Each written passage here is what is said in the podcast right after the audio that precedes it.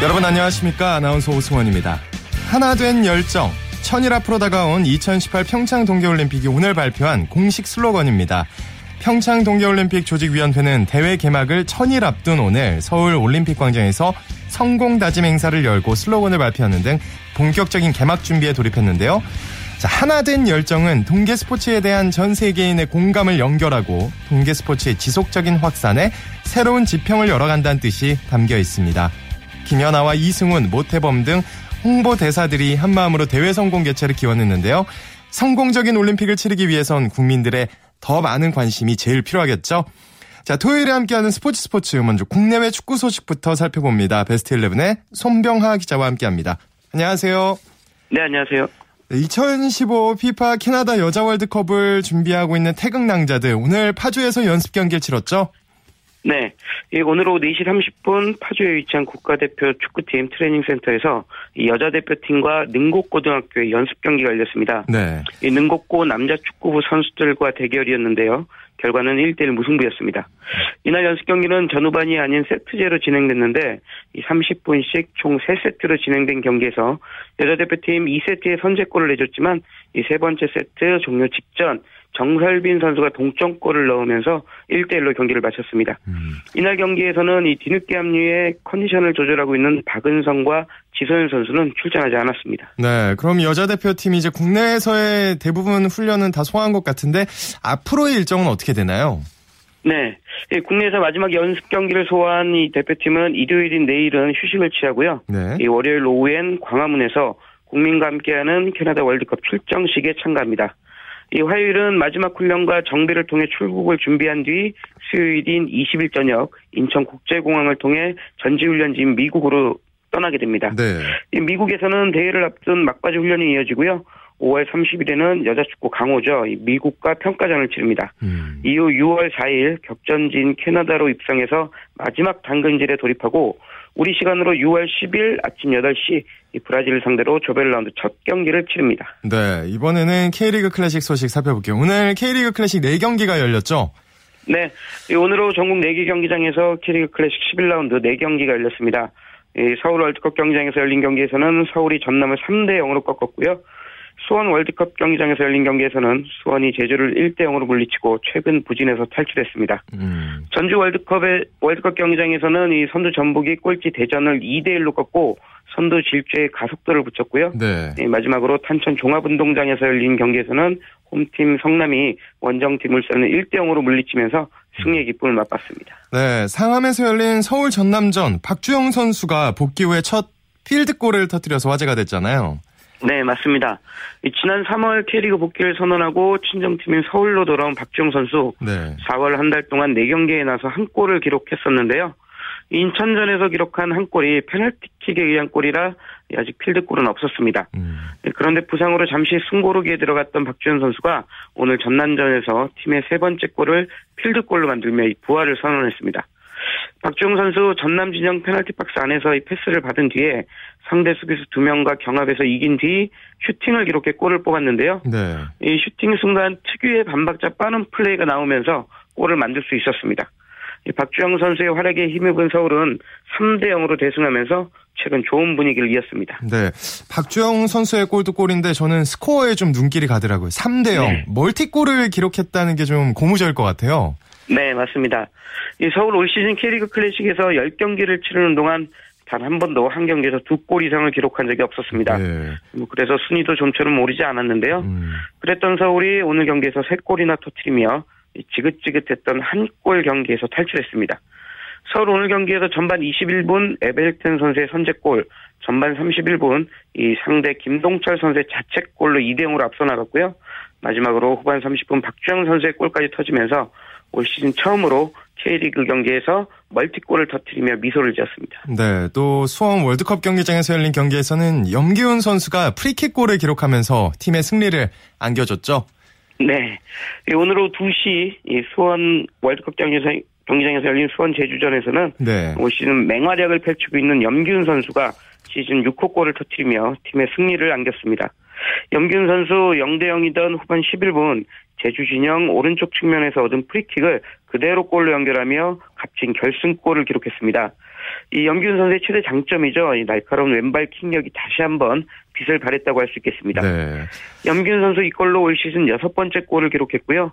이 여섯 개의 도움과 함께 총 12개의 공격 포인트를 기록하면서 공격 포인트 전 부분에 걸쳐서 선두권을 유지했습니다.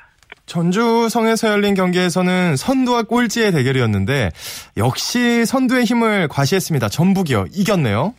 네. 전북 오늘 경기에서 대전을 2대1로 꺾고 승점 3점을 보태 선두 질주를 계속했습니다. 전북 오늘 경기에서 대전의 전반 11분 외국인 선수 아드리아노에게 선제골을 내주며 끌려갔는데요. 네. 전반 21분과 29분 이동국과 레오나르도 선수가 거푸골을 성공시키면서 음. 역전승에 성공했습니다. 이 이동국 선수는 애닝요 선수의 도움을 받아 골을 넣고 레오나르도 선수는 에두 선수의 도움을 받아 골을 기록하면서 전북의 강력한 공격수 4명이 동시에 공격 포인트를 모두 기록하는 그런 어. 기록을 낳기도 했습니다. 네. 또 마지막으로 탄천에서 열린 경기 내용 전해주시죠.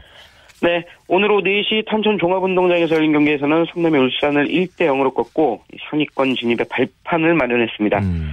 성남은 0대 0의 균형이 이어지던 후반 39분 울산 진영 오른쪽 측면에서 짧은 코너킥을 이어받은 정선우 선수가 이 왼발 가마차기 슈팅을 터트리며 울산 골망을 흔들었습니다. 정선우 선수 이 골로 올 시즌 K리그 클래식 1억 골을 신고하게 됐습니다. 음. 이 반면 울산은 오늘 성남전에서도 패하면서 최근 3연패의 늪에 빠지고 말았습니다. 네. 내일 K리그 클래식 몇 경기가 열리나요? 네, 내일은 광주와 부산에서 K리그 클래식 11라운드 두 경기가 열립니다. 예. 먼저 광주에서는 내일 오후 2시 홈팀 광주가 원정팀 포항을 상대로 경기합니다. 포항 이 경기에서 승리해야 다시 상위권에 오를 수 있는 만큼 광주전은 좀 이겨야 될 그럴 경기입니다. 음. 이 부산에서는 부산과 인천이 격돌합니다. 이 부산 이번 시즌에 고전을 면치 못하고 있는데요. 상대적으로 상승세를 타고 있는 인천을 상대로 어떤 경기를 할지 주목됩니다. 음. 부산과 인천의 이 경기는 내일 오후 4시에 시작합니다. 네, 오늘 소식 고맙습니다. 네, 고맙습니다. 네, 지금까지 국내외 축구 소식 베스트 11의 손병하 기자와 정리해드렸습니다.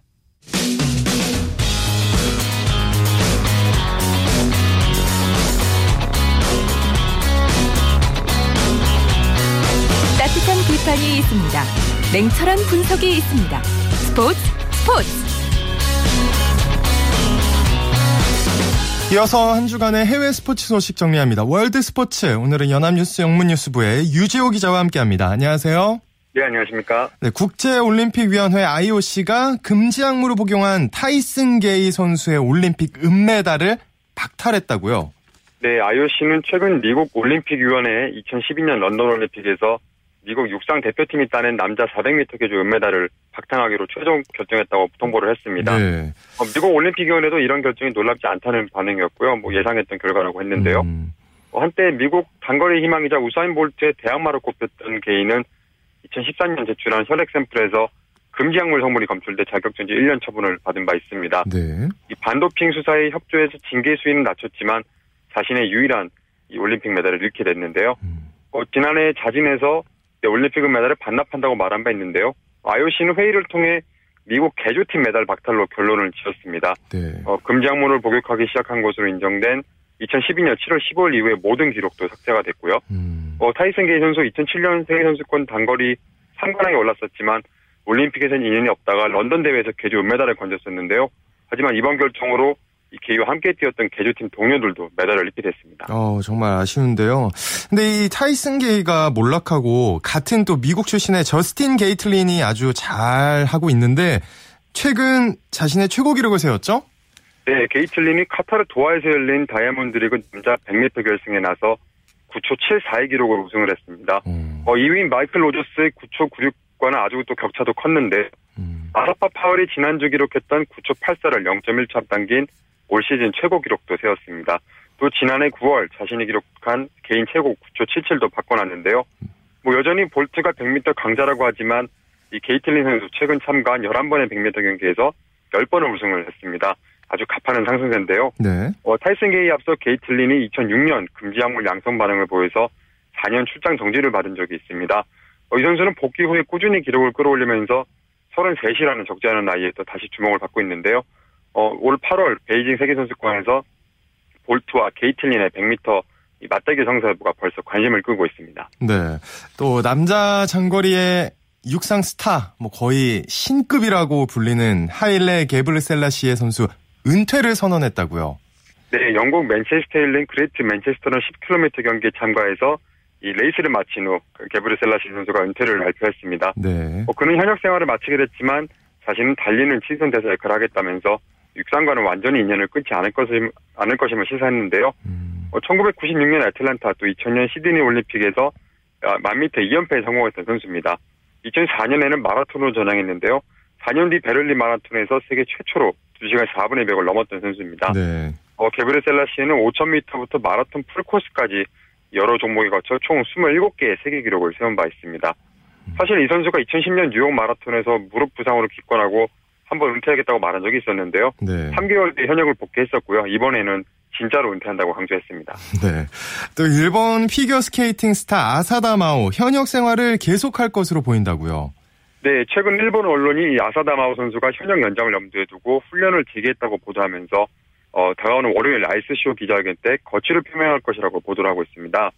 어, 1년간의 휴식을 접고 링크로 돌아온 건데요. 이 선수 측 관계자는 인터뷰에서 아사다의 의욕이 대단하다고 했고요. 또 몸 상태를 점검 중인데 자신의 특기인 트리플 악셀 점프도 성공했다고 했습니다. 음. 작년 소치 올림픽 6위에 그쳤던 마오는 은퇴 가능성은 반반이라면서 지난 5월부터 휴식, 을 취해왔는데요. 네. 휴식기 동안은 여행도 다니고 또 라디오 DJ 활동도 했다고 합니다. 음. 하지만 훈련 재개 소식이 알려지자 현지 언론들이 일제히 복귀 시점까지 예측을 하고 있습니다. 그러면 복귀 시점은 언제가 될까요?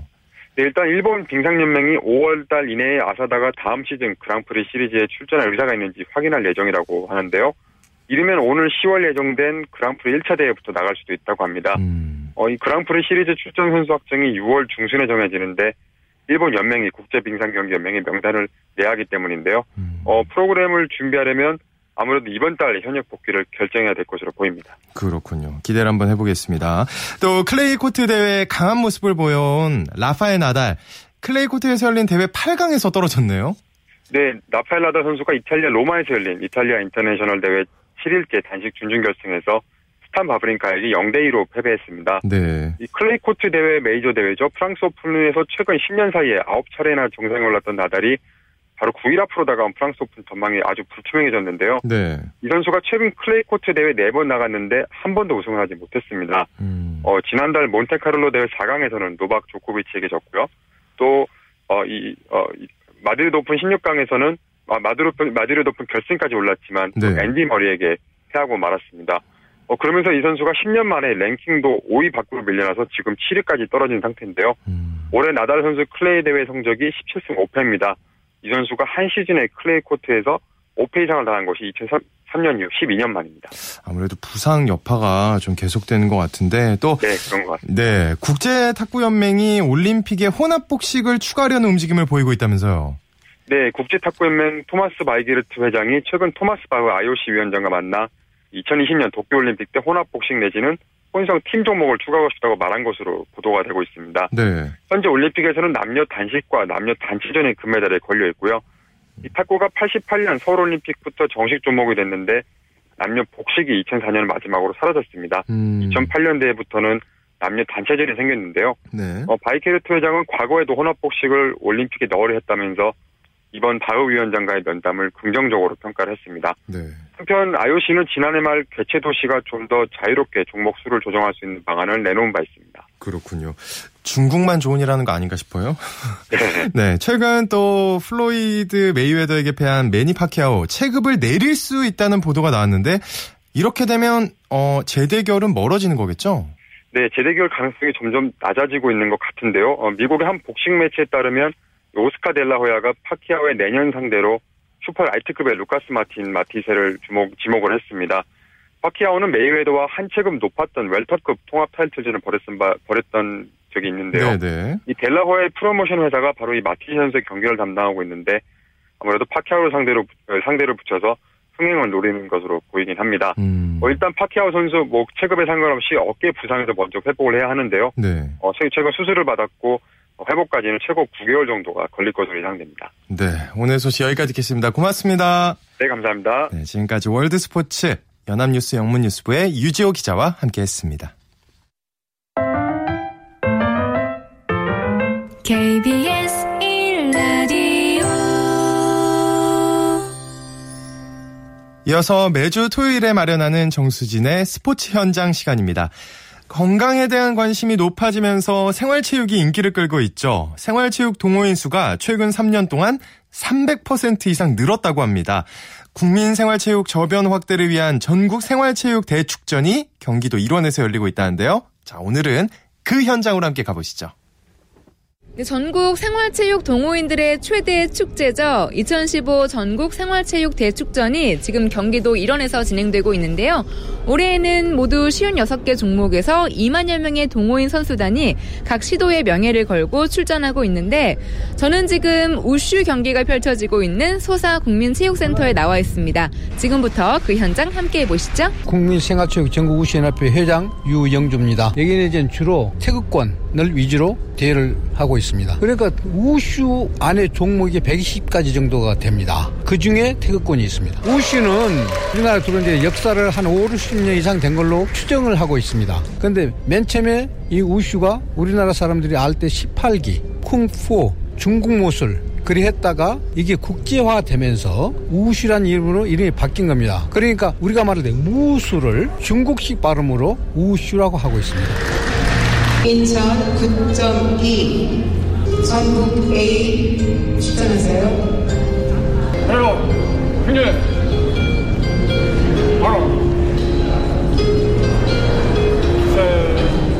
충남이요? 어떻게 네. 결과는 좋으신 전안 받 우리요? 아주 좋아요. 우리 세 팀이 나와서 세 다 땄어요. 다 땄어요. 금은 안 따고 은동 16씩 남자 여자 하나하고 8씩 단체전 하나. 아, 근데 다 메달 따셨네요, 그러면. 그럼요. 얼마나 좋아요. 메달을 떠나서 너무 행복해요. 이렇게 건강해서 이런 데 출전해서 오고 조금 안타깝지만 그래도 감사해요. 금물 못 땄으니까.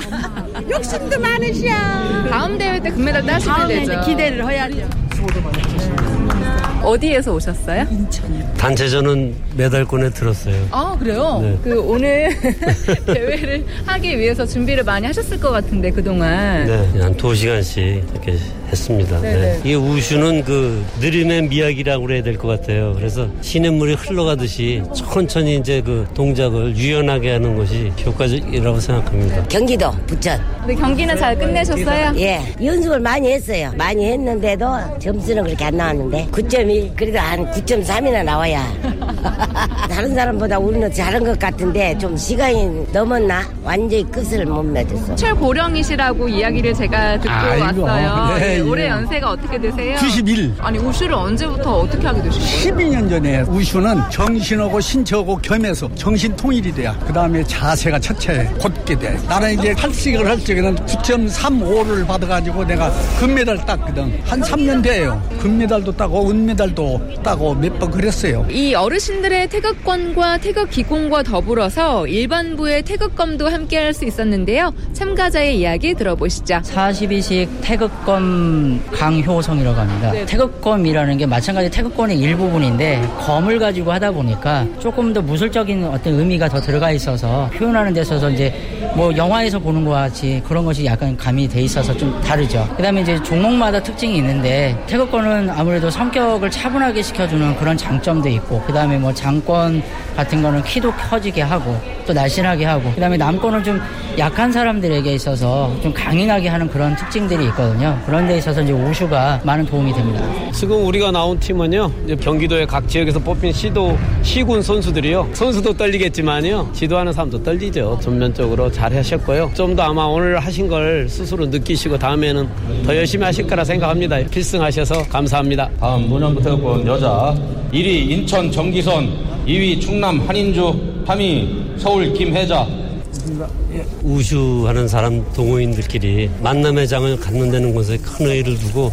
내가 그 작은 곳에서 하다가 다른 사람이 하는 것을 보고 함으로써 보다 더 넓은 그 큰 것을 볼 수 있다고 해야 할까 뭐 그렇게 생각하고 있습니다. 이 나이에 이렇게 나와서 여러 사람 앞에서 한다는 것도 대단한 일이고 여러 사람 하는 것도 본 것도 참 좋고 모든 점이 다 좋아요. 이런 모임을 통해서 전국에서 오신 분들이 서로 친목도 되고 또 단결도 되는 좋은 기 기회가 아니냐 이렇게 생각이 듭니다. 그 젊은 사람들도 이 노인들이 이렇게 하니까 돈 받아가지고 계속해서 좀 운동을 했으면은 그렇게 생각이 들어요. 동호인들이 이제 각자의 가지고 있는 실력을 교류를 통해서 어, 서로의 모술의 어떤 그런 장점들과 그다음에 건강을 위해서 하고 있는 그런 대축전이다 보니까 자기가 가지고 있는 기량을 발휘하는 것이 더 중점이라고 생각을 하고 있습니다. 그래서 아주 좋습니다. 네. 전국 우시연합회 사무과장 황일상입니다. 예, 매번 치르는 대회지만 날로 갈수록 참가자들의 기량이 향상되는 게 보이고요. 네. 갈수록 그 생활체육이 꼭 필요한 그런 스포츠구나라는 걸 느끼고 있습니다. 저희 그 전국 우시연합회는 특히 어르신들한테 태극권을 보호하고 있습니다. 근데 그분들이 실제 이제 일주일에 두 번 교실 참여했다가 이런 전국 대회에 연계해서 참여를 해서 기량을 충분히 발휘할 수 있고 대회 나와서 또 입상을 하게 되면 거기에도 굉장히 또 그 만족감도 느끼고 지속적으로도 운동할 수 있는 그런 또 활력소가 되기 때문에 이러한 대회는 꼭 필요하지 않을까. 지금까지 생활체육 참여 확산을 위한 전국 생활체육 대축전 함께했고요. 저는 정수진이었습니다. KBS 점점 뜨거워지고 있는 프로야구 열기 느껴보겠습니다. 이데일리의 박은별 기자와 함께합니다. 안녕하세요. 네, 안녕하세요. 박은별입니다. 네, 프로야구가 벌써 200만 관중을 돌파했네요. 네, 어, 오늘이죠. 오늘 KBO 리그가 오늘 시즌 200만 관객을 돌파했습니다. 네. 189경기 만에 이뤄낸 성과인데요. 103경기 만에 100만 관중을 돌파한 것을 감안하면 음. 좀 날씨가 따뜻해지고 또 이제 요즘 비도 덜 왔잖아요. 네. 그러면서 관중들이 요즘 야구장을 정말 많이 찾아주시고 있습니다. 특히 특히 한화 관중이 충성도가 아주 높은 것 같아요. 어, 올해 벌써 아홉 번째나 매진을 기록했다면서요. 네, 요즘 뭐 한화 마약 야구라고 그러잖아요. 말이 하나라고 그러는데 네. 요즘 하나 팬들의 열기가 정말 대단합니다. 음. 하나 야구장이 총 13,000명을 수용할 수 있는 구장인데 벌써 9경기 매진 사례를 이뤘습니다. 4월 18일이 첫 매진이었어요. 첫 매진 경기가 조금 늦었는데도 불구하고 20경기 만에 절반인 9번의 경기가 벌써 매진이 됐습니다. 작년에 한화가 매진을 기록한 게 딱 8분밖에 없었거든요. 오. 그 점을 감안하면 시즌 두 달도 안 돼서 뭐 이미 작년 기록을 넘어섰다고 볼 수 있죠. 정말 어마어마한 기록을 세워가고 있습니다. 네, 어 절반도 안 됐는데 벌써 그렇군요. 초반부터 아주 화끈한 방망이 대결을 벌였는데 넥센이 안타깝게도 하나 팬 입장에선 안타깝게도 네. 하나를 꺾고 3연승을 거뒀네요. 네. 하나가 이 홈 매진 때 승률이 참 좋은 편이었는데요. 오늘은 졌습니다. 음. 오늘 두 팀의 경기는 3, 4회 갈렸다고 봐도 될 것 같은데 두 팀이 뽑아낸 13점 중에 12점이 어, 이 3, 4회 주고받은 거였어요. 승자는 넥센이었는데 이 3회 하나 선발 배영수 선수가 좀 흔들렸고 또 수비에서도 어이없는 실수가 나오면서 쉽게 쉽게 실점을 한 부분이 있었습니다. 하나가 먼저 5점을 내주면서 기선을 제압당한 것이 좀 따라가기 어려운 상황을 만들었지 않나 싶고요. 음. 넥센은 또 3, 4회 얻은 7점 리드를 또 필승조를 투입하 나가면서 또 오늘 승리할 수 있었습니다. 네, 또 두산과 기아의 경기는 조금 전에 끝났는데 두산이 기아의 5연승을 저지했네요. 네, 어, 오늘 이 경기도 정말 끝까지 승부를 예측하기 힘들었는데요. 네. 오늘 승부도 9회에 가서야 갈렸습니다. 5대5 팽팽한 동점 흐름을 이어오다가 두산이 9회 기회 잡은 거를 놓치지 않았는데 9회 초에 양혜지 선수가 안타, 또 허경민 선수가 볼넷, 그리고 또 폭투로 2, 3루, 1사 2, 3루 찬스를 만들었습니다. 어, 영웅이 된 선수가 바로 9번 타자 김재호 선수였는데 이때 3루타를 때려내면서 두 명의 주자를 홈으로 불러들였습니다. 음. 어, 이날의 단연 주인공이었고요. 기아는 9회 말에 좀 선두타자가 나가긴 했는데 어, 병살타가 나오면서 좀 마지막 역전 기회를 또 무산시켰습니다. 네, 그래도 기아의 이범호 선수 대기록을 달성했는데 어떤 기록인지 좀 소개를 부탁드릴게요. 네, 오늘 어, 이, 이범호 선수가 800타점 대기록을 만들어냈는데요. 오늘 시즌 7호 홈런을 때려냈습니다. 그러면서 네. 역대 어, 28번째 대기록 24번째 오늘 아, 달성한 예. 네, 24번째 대기록을 달성하게 됐습니다. 어, 그렇군요. 또 삼성과 NC의 경기가 올 시즌 네 번째로 만원 관중을 기록했는데 경기 결과는 어떻게 됐나요? 네, 오늘 삼성이 한 점 차로 아슬아슬하게 이겼는데요. 이 경기도 오늘 승부는 막판에 가서야 갈렸습니다. 삼성이 좀 이기고 있다가 NC에게 좀 추격을 당했어요. 7회에 두 점을 어, 내주면서 8대 8로 동점이 됐는데 네. 동점을 내주자마자 또 8회, 7회 말에 삼성이 역전을 합니다. 귀중한 적시타를 뽑아냈는데 주인공은 이제 복귀해서 돌아온 지 얼마 되지 않은 채태인 선수였습니다. 2사 3루에서 3루 주자 김상수 선수 불러들이는 적시타로 오늘 결승타의 주인공이 됐습니다. 네, 채태인 선수가 결승타를 쳤지만 또 이 선수의 활약도 빼놓을 수 없을 것 같아요. 박한이 선수 1군 엔트리 합류했는데 선제 투런포 쏘아 올렸죠? 네, 한 달 전이었죠. 이 타구를 잡으려다가 펜스에 부딪히면서 갈비뼈 부상을 당했는데 오늘 거의 한 달 만에 돌아왔습니다. 음. 그런데 또 첫 타석부터 뭐 정말 대단했어요. 오늘 선제 투런 홈런으로 강렬한 복귀 신고식을 치렀는데요. 상대 투수는 NC 노성우였고요. 어, 시즌 3 홈런을 때려냈습니다. 오늘 박한희 선수 성적이 3타수 2안타 2볼넷이에요. 뭐 선제 홈런을 때려낸 뒤에는 2회, 4회 또 좋은 성구안으로 블렛을 얻어 내가면서 음. 오늘 삼성이 많은 점수를 뽑아내는 데 큰 역할을 했습니다. 요즘에 삼성 감독이 박한희 선수를 정말 애타게 기다려왔었거든요. 오늘 어, 박한희 선수가 감독님이 기다린 이유를 오늘 증명해 보였습니다. 네, 또 롯데는 KT를 상대로 아주 큰 점수 차로 이겼네요. 네, 어제 최장 시간 경기를 기록했었잖아요. 롯데가 KT가 연장 12회 말까지 가면서 그런데 롯데가 이 경기를 이기면서 좀 침체됐던 분위기도 살아나는 모양새인데요. 음. 롯데가 8대 1로 앞서다가 8회에 비기닝이 나오면서 승리할 수 있었습니다. 8회 비기닝에는 이 강민호 선수의 활약을 빼놓을 수 없겠는데요. 네. 팀이 6대 1로 이기고 있던 8회 초에 말루에서 KT 투수 배우열을 상대로 큼지막한 말로 홈런을 때려냈습니다. 음. 어, 시즌 11호 홈런이었고요. 어, 세 번째 말로 홈런이었습니다. 뭐 이 점수로 롯데가 10대 1로 크게 이길 수 있었고 또 강민호는 이 말로 홈런으로 또 뭐 대기록도 하나 남겨두고 있습니다. 1999년 박재홍 선수, 2009년 김상현 선수가 기록하고 있는 한 시즌 최다 말홈런이 4개였거든요. 네. 요 타이 기록에 딱 한 개만을 남겨두게 됐습니다. 네, 아직 시즌은 많이 남았습니다. 기대를 한번 해보도록 하고요. 또 롯데는 사실 방망이의 팀이다, 타격이 강한 팀이다 이런 인식이 있어서 상대적으로 투수력은 좀 약한 게 아닌가 싶은데 오늘 김승혜 선수가 아주 호투를 보여줬다면서요. 네, 어, 오늘 김승혜 선수가 거의 천일 만에 선발 승리를 거뒀습니다. 네. 5.1이닝 동안 1실점만 내주고 호투를 해, 했는데요. 원래 김승혜 선수가 보직이 선발이 아니었잖아요. 네. 두산에서는 선발로 좀 뛰다가 롯데로 가면서 다시 불펜으로 전환됐고 올 시즌 중에도 다시 보직이 선발로 바뀌었는데 그 경기에서 오늘 첫 선발 등판에서 정말 좋은 모습을 보여줬습니다. 그동안 마무리 김승회는 조금 부족한 부분이 있었는데 네. 오늘 김승회 선수가 좀 호투를 계기로 전환점을 맞지 않을까 하는 생각이 듭니다. 그렇군요. 자, SK와 LG 아직도 경기를 하고 있습니다. 지금 9회 말 투아웃 진행하고 있는데 LG의 마지막 공격인데요. 아주 재밌는 경기를 지금까지 보여주고 있죠?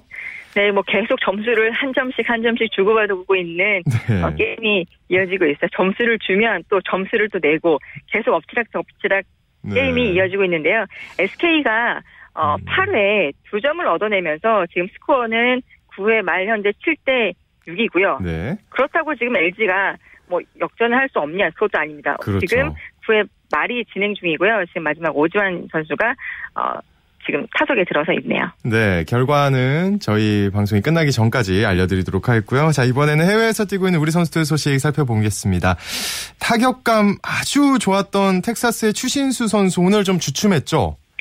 네, 추신수 선수가 최근 14경기 안타 행진을 이어오고 있었는데 오늘 안타를 치지 못하면서 기록이 깨졌습니다. 오늘 클리블랜드 인디언스와 경기가 있었고요. 또 그대로 1번 타자 우익수로 나섰는데 5타수 무안타에 그쳤습니다. 음. 타율이 오늘 또 2할 4분 3리에서 2할 3분 3리로 조금 떨어졌고 힘도 졌습니다, 오늘은. 음, 그렇군요. 또 이 선수 피츠버그의 강정호 선수 클린업 트리오에 이름을 올렸는데 무안타였네요.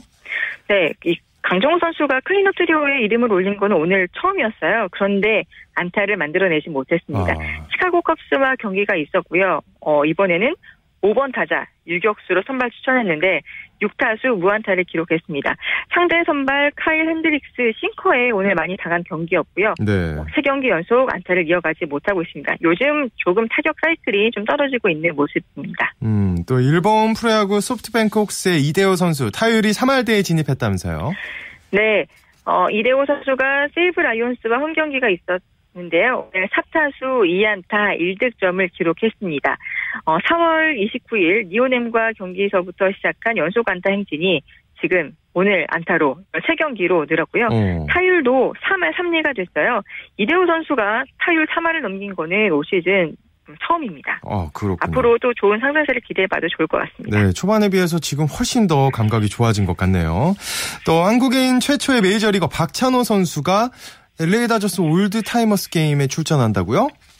네, 어, 다저스가 2015년 올드 타이머스 게임 출전 명단을 오늘 발표했는데요. 박찬호 선수가 그 명단에 있었습니다. 음. 어, 올드 타이머스 게임은 메이저리그 팀이 매년 주제를 바꿔서 전설적인 선수를 초청해 벌이는 행사인데요. 네. 이번 주제는 1955년, 1965년 월드 시리즈 챔피언십의 어, 추억이었는데 박찬호 선수가 이 다저스를 빛낸 전설들과 함께 어, 의미 있는 행사에 초청을 받았다고 합니다. 다저스는 17일 다저스 스타디움에서 열리는 콜로라도 로키스와 경기 앞서서 2이닝 동안 이 올드 타이머스 게임을 열 예정이라고 합니다. 2이닝이요? 그렇군요. 네. 또 끝으로 프로야구 KBO 리그 내일 경기 일정과 관전 포인트 짚어주시죠. 네, 뭐 내일은 게임이 그대로 다 진행이 오늘 경기와 마찬가지로 다 진행이 됩니다. 어, 롯데가 일단 KT를 상대로 또 한 번의 수입을 할 수 있느냐, 어, 네. 전적에서 모두 다 앞서갈 수 있느냐가 재밌을 것 같고, 또, 뭐, 어, 늘 팽팽한 경기를 벌였던 삼성이나 NC, 또 한화, 넥센, 그리고 LG와 SK의 경기도 음. 내일 좀 어떤 팀이 또 마지막까지 가서 또 승리를 할 수 있을지 지켜보면 재밌을 것 같습니다. 네, 또 지금 말씀해 주신 순간 SK가 LG를 7대 6으로 이겼다는 소식 전해드리면서 오늘 소식 여기까지 듣겠습니다. 고맙습니다. 네, 감사합니다. 지금까지 국내외 야구 소식 이데일리의 박은별 기자와 함께했습니다. 쳤다 하면 홈런이고 슛 골이고 각본 없는 한편의 드라마 그것이 바로 그것이 바로 손에 잡힌 우승 트로피 목에 걸린 그 배달 너와 내가 하나 되는 그것이 바로 그것이 바로 그것이 바로 꿈꾸던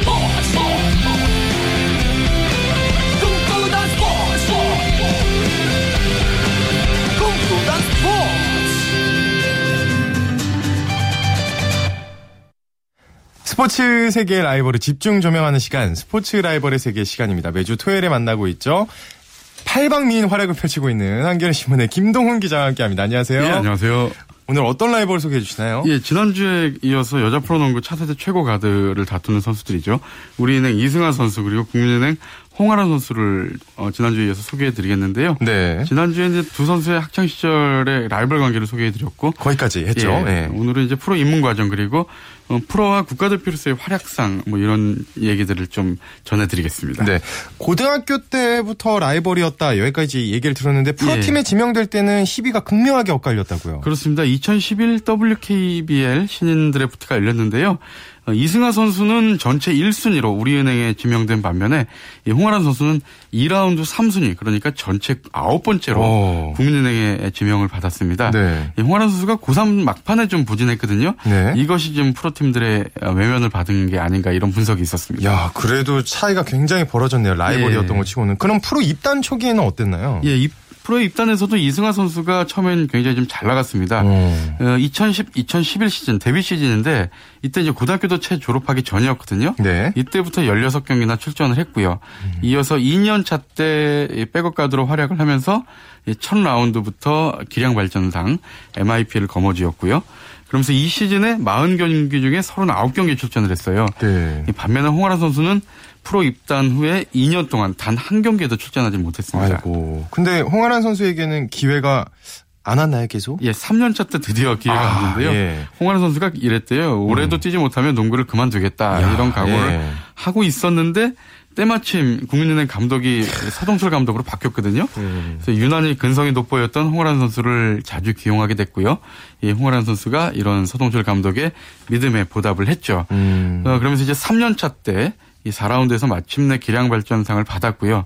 이 라운드마다 이제 기량 기량 발전상을 주는데 지금까지 홍아란 선수가 3번, 이승환 선수가 2번 받으면서 오히려 홍아란 선수가 한 번 더 받았습니다. 음. 특히 이제 홍아란 선수가 이 3년 차 때부터 이번 시즌이 5년 차였거든요. 예. 그러니까 3시즌 동안 부상 없이 3년 연속 어, 매 시즌 35경기씩 105경기 연속 출장 기록을 이어가고 있습니다. 네. 근데 홍아란 선수의 인기가 저번에 올스타전 때도 예. 느꼈는데 대단한 것 같아요. 그렇습니다. 이 국민은행 연고지가 청주거든요. 예. 그래서 홍아란 선수의 별명이 청주 아이유예요. 아이유. 청주만 청주만 가면 팬들이 정말 어, 아주 뜨거운 팬들의 사랑을 받고 있는데요. 음. 이 귀여운 외모 때문에 2013-2014 시즌 포토제닉 대상의 영예에도 안왔고요. 그러면서 또 한 명의 여자 프로농구 얼짱 스타 탄생 이 탄생이 탄생을 된 거죠. 네, 월장입니다. 예. 어, 플레이 스타일은 어떤가요, 그러면? 어, 우선 그 이승아 선수. 가 예. 키가 176. 가드치고는 음. 상당히 크죠. 예. 그런데도 드리블이 굉장히 안정적이고요. 어, 수비와 리딩이 참 좋은 수비형 포인트가드입니다.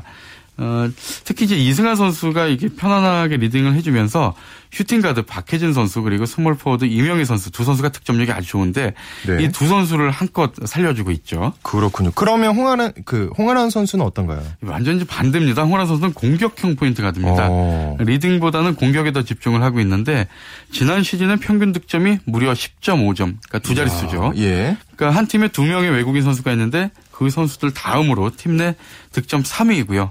어, 팀내 국내 선수 가운데는 팀 내 득점 1위입니다. 음.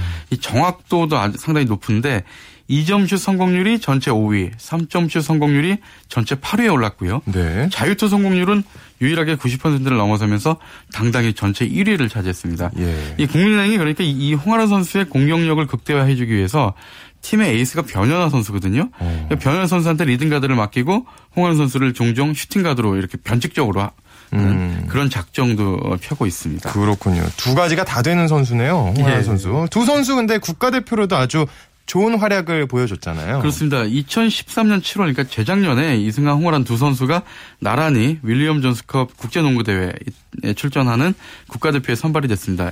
이 존스컵 때는 이제 이진급 선수들로 구성이 됐는데 어쨌든 가슴에 태극마크를 처음 달았죠. 음. 그리고 한 팀에서 훈련하는 게 이 두 선수가 처음이었는데 이 손발을 잘 맞추면서 당당히 우승까지 차지했습니다.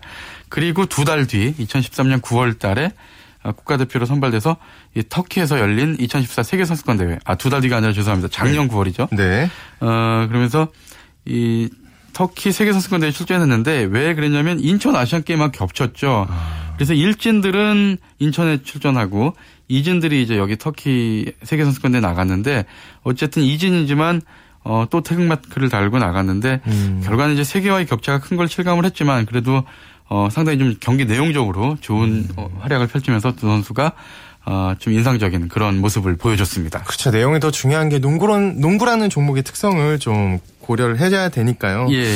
또 두 선수가 그러면 더욱더 대선수, 큰 예. 선수로 성장할 가능성 얼마나 된다고 보세요? 그러니까 여자 농구계의 그, 어, 포인트 가드 개버가 있잖아요. 네. 근데 이 어쨌든 이승아 홍어란 이 두 선수가 한꺼번에 나왔기 때문에 음. 이두 선수의 급성장에 여자 농구계가 좀 흐뭇, 흐뭇함을 감추지 못하고 있습니다. 네. 기대도 상당히 큰데요.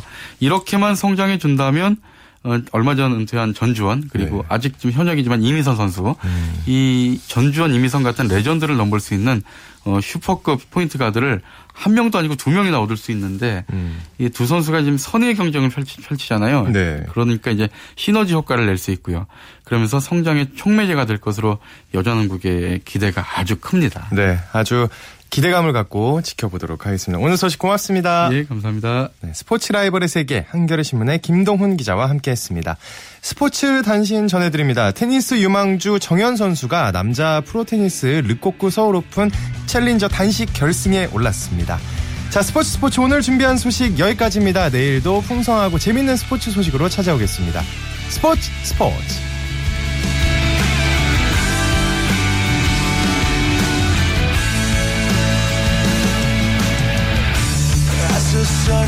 down in front of me reminds me where I wanna be.